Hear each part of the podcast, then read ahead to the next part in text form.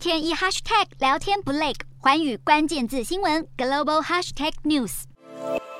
货架上的物品琳琅满目，应有尽有，但现在美国民众购物时都会特别留意价钱，多方比较再放进购物车。通膨飙升也让物价跟着飙升，让民众的荷包越来越扁。万物接涨，但薪水没涨，让日常生活开销不断扩大，压得许多民众喘不过气。随着美国通膨加剧，在汽油、房租及食品大涨推升下，六月消费者物价指数年增百分之九点一，超越市场预期的百分之八点八，创一九八一年十一月以来最大涨幅。为了抑制高通膨，联总会六月时一口气升息三码，而两周后联总会官员将再度集会，外界认为联总会七月有可能再度升息三码甚至四码。同样面面临通膨压力的还有加拿大。加拿大银行在十三号一口气升息四码，创下从一九九八年以来最大单次升幅。加拿大银行行长表示，有三点考量。欧洲也深受通膨所苦，德国六月 CPI 年增百分之七点六，稍微从上个月的五十年高点回落，但能源价格上涨幅度达到快四成，仍偏多。